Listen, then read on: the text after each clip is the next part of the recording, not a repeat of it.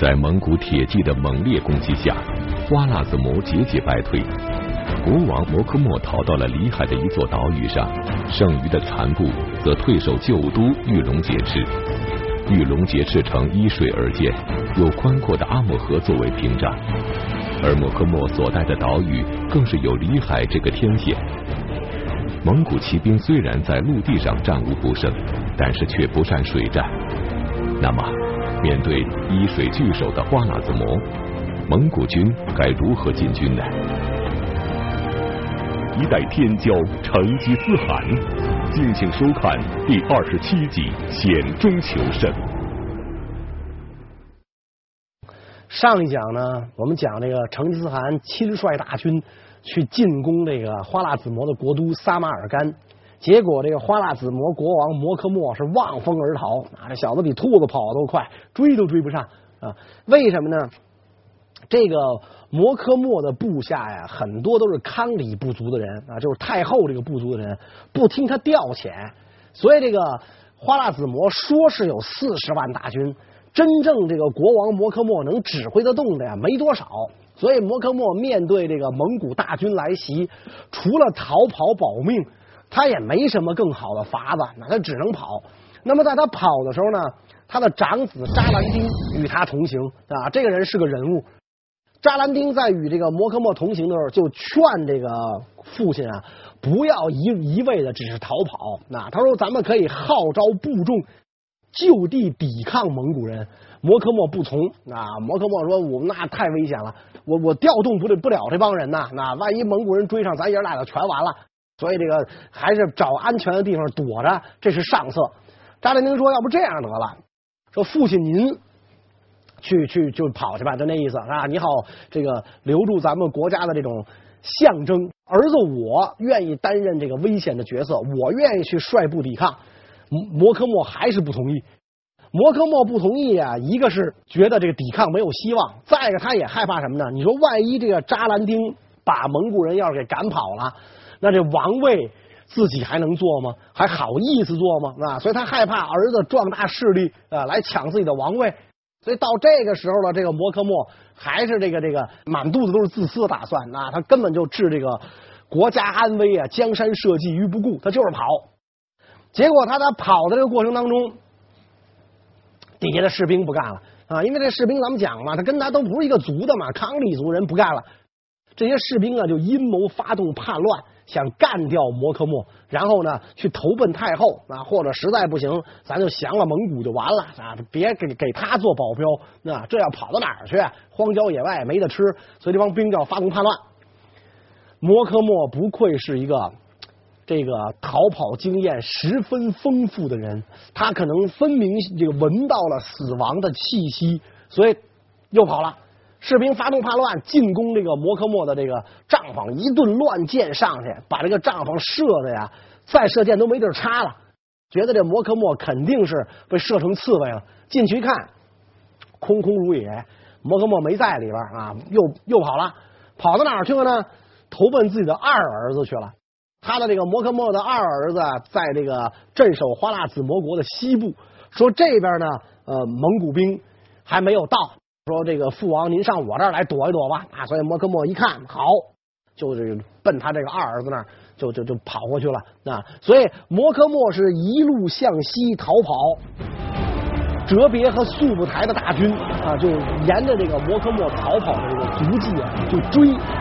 然后这个这一追呀、就直奔这个宽田吉斯海而去。宽田吉斯海就是今天的里海，再往前走啊，就到欧洲了。啊，追到这个地方了，哲别、速不台兵分两路到宽田吉斯海会合，沿途又征服了不少的部落，并且呢，一路打听这个摩诃末的消息。走到哪儿都问啊，说这个有没有这个摩诃末国王的这个消息啊？那么其中到了一个部落，问这个摩诃末的消息有没有？哎，打听着信儿了，说摩诃末呀逃到这个宽田吉斯海上的一个小岛上去了。大家就迅速上马去追击，这一追呀，就追到了这个宽田吉斯海海边，果然看到摩诃末的大船刚刚起航。想着蒙古人就纷纷射箭，但是呢，距离太远啊，一个是距离太远，再一个可可能这个海上有风，所以蒙古人这个射的射出去的箭啊，没有一支射中这个船的。于是三个蒙古勇士就骑马就下海准备追这个摩科莫。那你想，这个里海，那这个宽田吉斯海，世界上最大的湖，对吧？这真是跟大海一样，一望无际。骑马要下海，这说实在的，这真是一种自杀行为。所以这三个蒙古勇士骑马往海里一冲，一个大浪卷来，三人三骑立刻就没影了。其他蒙古人面面相觑，就不敢再往前去了。那那这是送死啊！人逃到海的深处了，没辙了。所以这个哲别和速不台啊，就只好这个。撤军啊，然后就在在当地住下了，对吧？就在这海边住下了，就防止摩科莫逃出来。面对哲别和速不台的追击，摩科莫一路逃亡，直到里海。蒙古骑兵不善水战，只能眼睁睁的看着摩科莫逃向海中的小岛。那么，困在小岛上的摩科莫将会迎来怎样的命运？而守在海边的哲别和速不台又有什么新的发现呢？摩科莫上了岛之后，那虽然是保全了性命，但是他这一想，自己这一辈子也真是够窝囊的啊！本来是万丈雄心，想做世界之王。自己刚继位的时候什么样？征服了那么多国家啊，然后使这个花剌子模国摆脱了西辽属国的地位啊，自己又给自己加上了算端的头衔，伊斯兰世界的英雄，那是何等的风光！没想到蒙古军这一西征，一下把他打回原形了，让人都知道这是个什么东西了，是吧？一味只会逃跑，越想越憋屈，越想越郁闷，身染重病，两腿一蹬，一命呜呼啊！对于这个摩诃莫来讲，这种结局就真算是不错了，要不然的话。他也难逃被俘之后啊枭首示众的下场。摩诃末临死之前啊，吩咐自己的长子扎兰丁继承王位啊，这个重整山河，把腰间佩戴的象征王权的佩剑解下来，交给这个扎兰丁。说我这个是确实是丧失辱国，后悔莫及。希望这个孩子你。重整山河啊！告慰列祖列宗在天之灵，所以扎兰丁埋葬了父亲，系好这个佩剑，然后就就这个潜出这个小岛啊，准备去召集旧部。他这个潜出小岛之后呢，就回到了旧都玉龙节赤。玉龙节赤城内有六万大军嘛，所以扎兰丁以为啊。自己到这儿振臂一呼啊，新主登基，大家还不山呼万岁？然后有这六万人马做资本，再去跟蒙古人决战。没想到大家都不服扎兰丁，是吧？你想啊，连他爸爸摩科莫这帮人都不服，这帮人只为太后马首是瞻，更何况来这么个小年轻呢，是吧？所以这帮人不不但不服他，还想谋害他。所以扎兰丁得知这个消息之后，仓皇逃走，在逃的半路上遇到了名将帖木儿灭里。帖木儿灭里这个时候手下有三百骑兵，于是呢，他们俩人会合，奔哥吉宁啊，就在今天阿富汗东南部啊，奔那个哥吉宁而去。再说这个哲别和速不台啊，他们在这个里海边，在这宽田吉思海边驻守，就打听到一个什么消息呢？说这个。当初从玉龙劫赤逃出来的花剌子模的太后和王后，就躲在附近不远处群山当中的一座城堡里。哎，抓不着摩科莫，把他妈他媳妇抓着，这也算是一件大功啊。于是，这个哲别和速不台就赶紧合军一处，在向导的率领下，就去进攻这个花剌子模太后和王后啊藏身的这个城堡啊。这个城堡啊，在群山当中，丛林茂密，道路狭小，幽暗难行，所以这个大军呢，根本就不能这个，就说深入，你人数多没有用，只能就把它远远的包围住，断绝它的给养。断绝它的这个食物补给来源啊！这个时候又赶上什么呢？干旱啊，干旱，这个天上不下雨，所以城堡里边的没人呐，没吃没喝，就只好往外跑。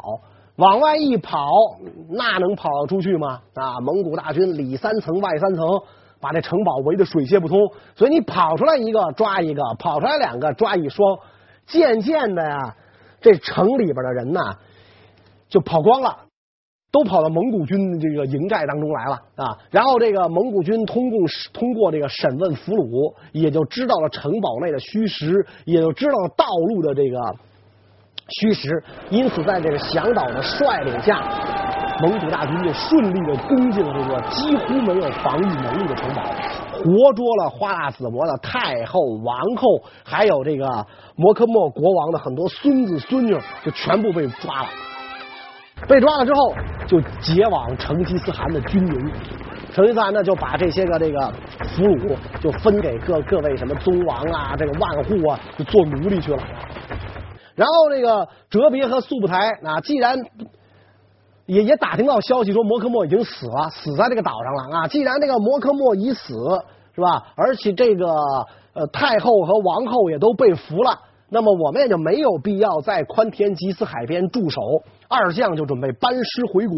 突然接到成吉思汗诏令，成吉思汗说呢：“且慢班师，在宽田吉斯海北边有一个钦察部落啊，这个部落曾经收留过蔑尔乞人的残部，所以你们俩不要急忙班师，现在的任务就是挥师北上。”去攻打钦察部落，于是二将率军去进攻这个钦察部落。在哲别和速不台取得胜利的同时，另一路蒙古大军已经包围了花剌子模的旧都玉龙节赤。虽然国王病死，太后被擒，旧都玉龙节赤一时没有了领袖，但是城中百姓还是利用阿莫河的天险积极抵抗。那么，不善水战的蒙古大军，面对这个依水而建的城池，又该如何进攻呢？成吉思汗呢，在平定了这个撒马尔干之后，休整了一段时间啊，特别是在这个夏天以来啊，他的避暑啊，这天儿这个太热啊，受不了啊，蒙古人受不了啊，所以休整了一段时间。等到这个秋天到来之后，成吉思汗下令让拖雷率军去平定南方，让这个术赤和察合台去征讨玉龙节赤。术赤和察台领命，就去打玉龙节赤。玉龙节赤是花子模的旧都啊，临着这个阿姆河啊，这个非常难以攻占。虽然太后跑了啊，扎兰丁王子被挤得走了，但是这个城中的这个士族和百姓啊，推举了一位康里部落的人叫库马尔为统帅啊，让这个库马尔呢。统帅这城中的军民抵抗蒙古人啊，因为那个他们推举的人是他们同族的嘛，都是康里部族的人嘛，是吧？所以这个就不会再发生士卒不听命乃至于哗变这种事儿了。因此，当这个蒙古大军攻到城下的时候，这个玉龙节赤的这个部队啊，抵抗的非常强烈。术赤和察合台只好呢故技重施啊，就做这个就是搞蒙古人最擅长的这种。战术就故意呢，是不是撒一些牛羊啊，扔掉一些个这个衣服啊，扔掉一些个刀枪甲仗啊，是吧？然后引诱玉龙节赤守军出城，然后野战。玉龙节赤守军也果然上当，这花剌子模人也是记吃不记打，是吧？蒙古人这么骗人，骗了不是一回了。结果这个花剌子模人是上了一当又一当，当当都有新花样，那他也没辙，是吧？就只好开城。但是他可没六万大军都出来，可能也就出来了几千人，是吧？蒙古人做的太绝了，你要是想一口把他们都吃掉，这小部队出城你就别理。结果蒙古人是这个不减肥瘦，你全来一下，这个玉龙节赤出城的部队全部被歼灭，城上的守军可就看见了，哎呦，啊，感情这个蒙古人呢，包藏祸心。诱我们出城野战，我们要一出城就上他们的当了。因此呢，我们绝不能出城跟蒙古人作战。所以这个玉龙节赤守军以后再凭你蒙古人怎么一引诱，怎么骂阵，怎么叫骂，我就不出来了。我看你能把我怎么办？所以这个呃术赤和这个察合台俩人一筹莫展，要想攻城就先得过河。那你不过河怎么攻城啊？那他在阿姆河畔怎么办呢？所以这个术赤下令砍树木搭浮桥，搭上浮桥之后，三千士兵就过了这个浮桥，过了浮桥去攻城。结果这三千兵刚一过桥，人家伏兵四起，把浮桥破坏了，是吧？这三千蒙古士兵被就陷入这花剌子模守军重围当中，全军覆没。察合台这个时候就建议，干脆。一把大火把玉龙节赤烧干净，完了，咱们这个这个呃蒙古军士兵携带着火箭啊，咱们箭头上这个点着了，给他射过去啊。现现在又起风了，把这个城市给烧掉。术赤就坚决不让烧，是吧？术赤为什么不让烧呢？术赤觉得这是他的王国，将来这地儿打来了就归我了，我要在此地做国王，把我未来的首都给烧了，我上哪安身去？啊，所以术赤是坚决不让烧，察合台要烧，等于这俩人就吵起来了。所以这么一折腾，七个月，玉龙节赤都没打下来，成吉思汗就怒了，怎么搞的这俩人是吧？怎么这么长时间城市都没打下来啊？就派使臣去问啊，说怎么回事啊？俩人就各自。跟自己的这个父汗做了汇报，成吉思汗一听就明白了啊，还是因为这哥俩不和呀，啊，所以这个哥俩就是你说的，我坚决不同意啊，就纯粹是为了反对而反对。你说城门楼子，我说肩膀头子，我就不跟你往一块儿说，是吧？你你让往东，我就往西；你让往打狗，我就骂鸡。所以在这种情况下，得派一个人去调和一下，派谁去呢？三弟窝阔台，把老三派去了。啊，让老三去调和一下。老三虽然是弟弟，但是已经是公认的大汗汗位的继承人了。所以这个老三来，大哥二哥都得给点面子，是吧？所以老三来了之后，就劝大哥二哥，那各退一步。你们兄弟之间有矛盾，咱别让外人看了笑话，是吧？这个攻城是主要的，富韩已经震怒了，所以哥几个是这才这个拧成了一股绳啊，齐心协力，共同攻城。攻打了几天。没有效果，最后还是窝阔台想了一个主意啊，掘开河道，以水灌城啊。他不是在阿姆河边上吗？咱费这大劲儿干嘛？拿水淹他，是吧？淹完了之后，水一退去，淤泥一清除，这城市还是完好的。这个术赤也就同意了，只要这城市能保留下来，就是完好的吗？是吧？所以大水灌城，蒙古军就攻进城去。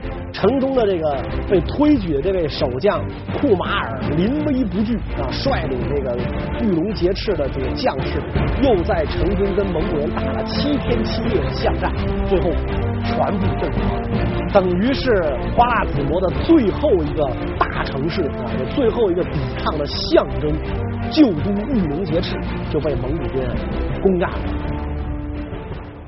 捷报传来，成吉思汗非常高兴啊！成吉思汗当时正在率领主力啊，这个攻占阿姆河两岸的土地，他在塔里寒山作战。那么这个大军所过之处，所有的这个部落啊，全部被征服。所以成吉思汗呢，就让拖雷另率一军去进攻呼罗山。所以这个拖雷就率军走了，然后这个成吉思汗呢，独自率军进攻这个塔里汗山寨。塔里汗山寨呀，也是山势险恶，易守难攻啊！蒙古人打了几个月都没有打下来，直到这个拖雷征服了呼罗山之后，来跟这个成吉思汗会师，这才一鼓作气攻下了这个塔里汗山寨。所以成吉思汗和麾下的这个蒙古将士啊，也就渐渐的知道了啊，在异国他乡作战。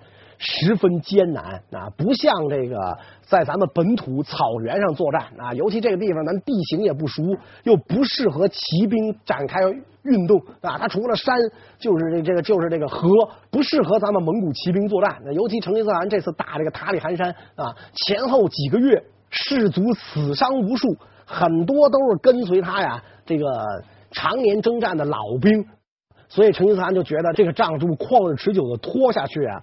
不是好办法。长时间远征他乡的惨烈战况，让成吉思汗萌生了尽快结束远征、反噬回朝的念头。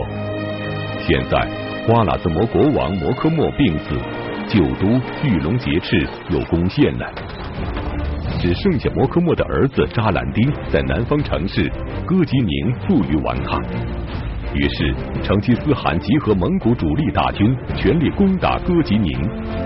那么蒙古大军能否顺利攻占哥吉宁，擒获扎兰丁呢？既然现在摩科莫死了，当务之急是解决扎兰丁啊！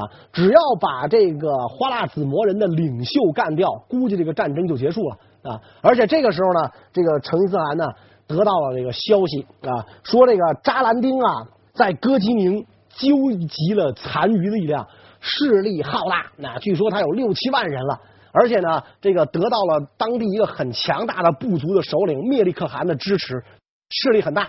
所以，成吉思汗就下令主力大军去进攻扎兰丁。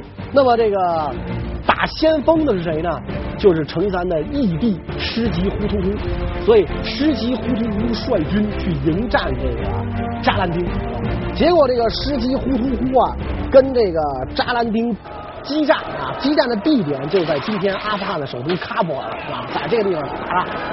发现扎兰丁人多势众啊，这个将士作战极其勇猛。师吉忽突忽渐渐不支，师吉忽突忽下令啊，让那个所有的将士啊，是因为蒙古骑士他一个人不是一匹马啊，他出征的时候一个人不可能就一匹马，有的时候一个人好几匹马，所以他就命令那个将士们把这个毯子啊，就这个这个毡子。都捆绑成人形，安在马背上，然后呢，带着这些个毡子去跟这个扎兰丁作战。远远望去呢，就以为是蒙古援军到了。所以，当那个师吉忽突忽渐渐不支的时候，这个凡是马背上安着毡子的这马匹就给赶出来了。果然，扎兰丁军心浮动。啊，就有人就跟那个扎兰丁讲，啊，说你看这蒙古人援军来了啊，要不咱先退一退。只有扎兰丁王子啊，极其英勇啊。他说：“我们的军队是现在到现在为止是占绝对优势的，怕他什么？我们一定要这个英勇继续作战，打败敌军。大家上啊！”于是这个这个花剌子模军士气大振，就把这个失吉忽突忽的部队冲得七零八落。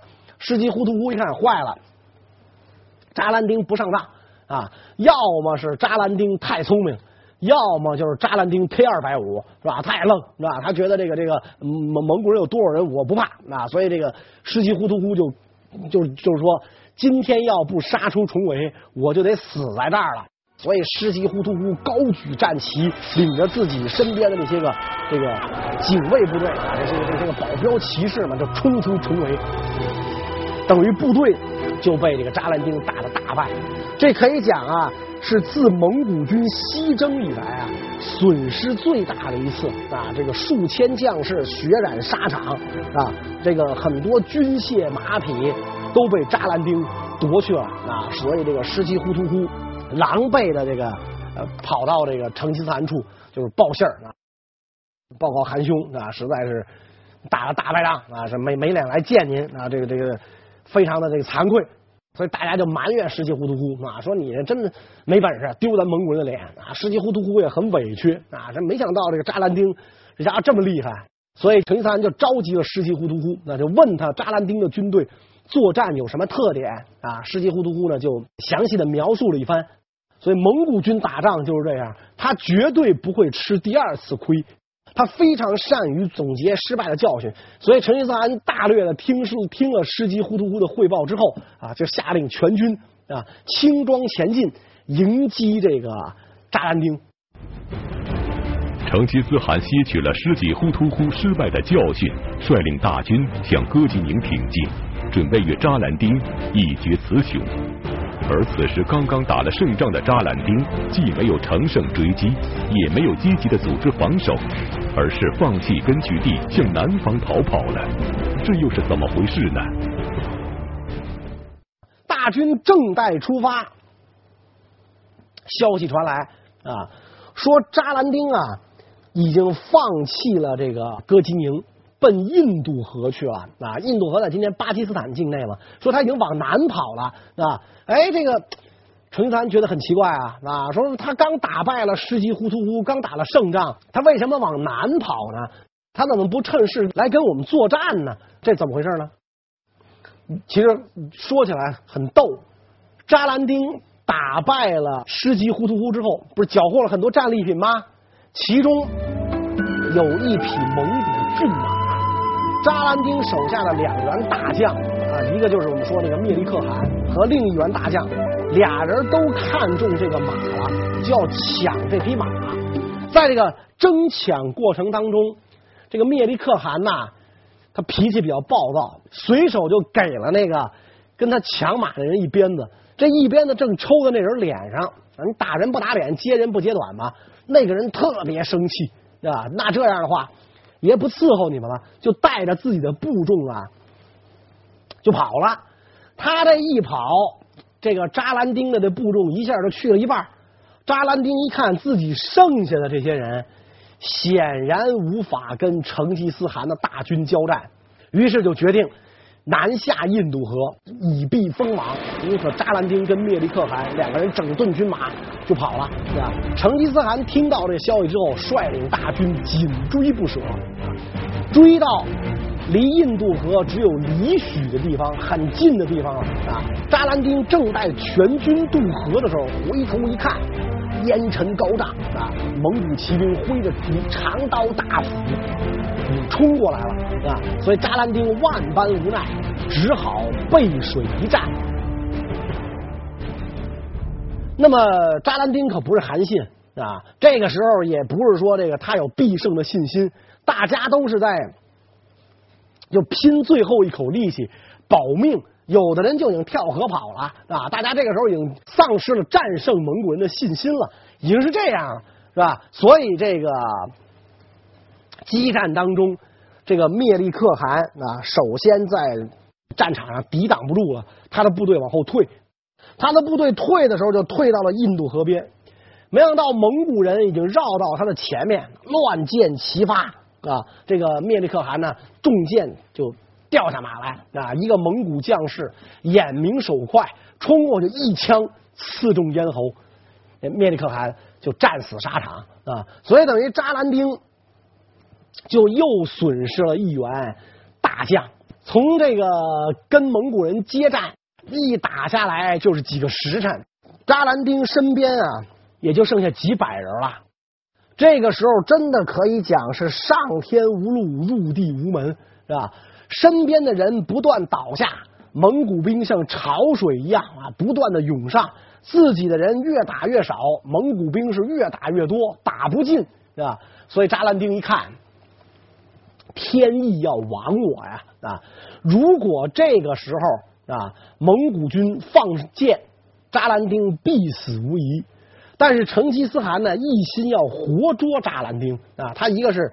觉得扎兰丁是条汉子，他想这个收服扎兰丁为己所用。另一方面呢，你抓住了扎兰丁啊，等于这个花剌子模人的抵抗的象征被抓到了，这花剌子模就能平服。所以成吉思汗下令，扎兰丁只能活捉啊，不要伤害。所以蒙古军就都想把他抓住，没有放箭，要不然的话他就完了。所以扎兰丁在这个时候一看啊，蒙古人不放箭，自己还有一线生机，所以。